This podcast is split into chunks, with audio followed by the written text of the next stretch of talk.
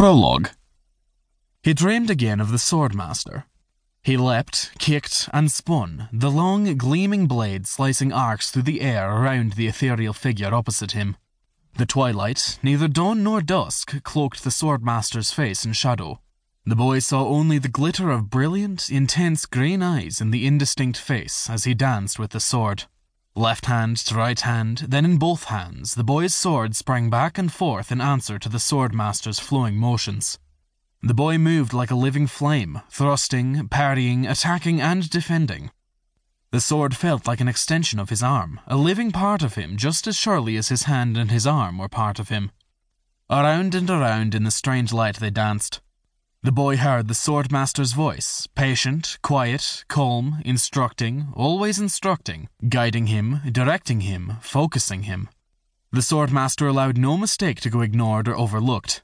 Each error brought the dance to a halt, and the clumsy or incorrectly performed maneuver repeated until it was flawless.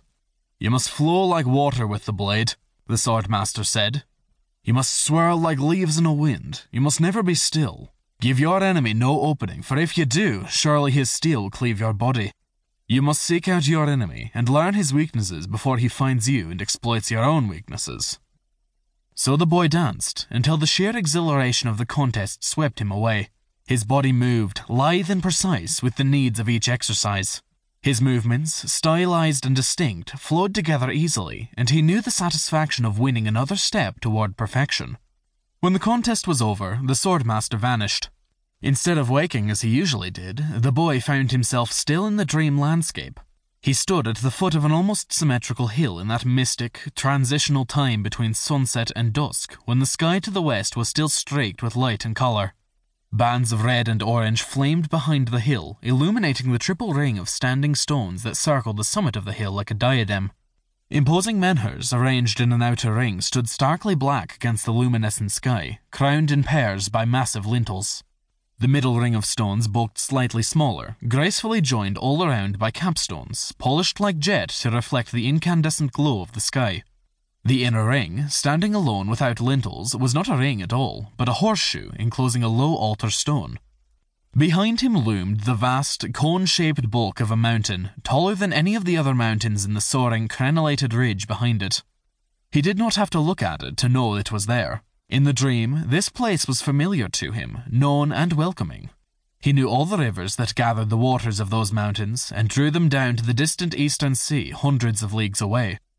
He waited at the bottom of the mound, conscious of the weight of the long sword on his back.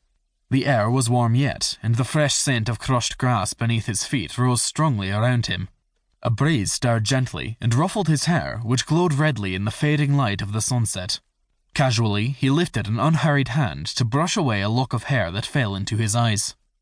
A man appeared in the opening in the foot of the horseshoe, dwarfed by the giant stone dance. He came forward slowly to look down at the boy watching into the bottom of the hill. The boy could not see the man's face, but knew he was not smiling.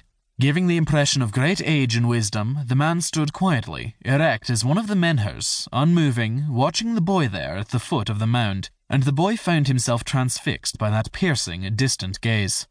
The man on the hill spoke. In spite of the great distance between them, the boy heard him clearly. So, he said, his voice soft and welcoming, you're mastering the sword I sent you. A welcome gift, Sword Master. It was always for you. I am glad you have awakened at last. The boy smiled. No, he replied, speaking as quietly as the man. I am here only in a dream. Of course, the man said. But in dreaming, you awaken. He raised one hand. The time will come when you will know.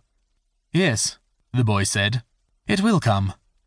The last of the light faded, leaving the mound and the stone circle starkly silhouetted against the pale glimmer of the sky. As the boy turned to walk toward the black bulk of the cone shaped mountain, the landscape began to disintegrate and disappear around him.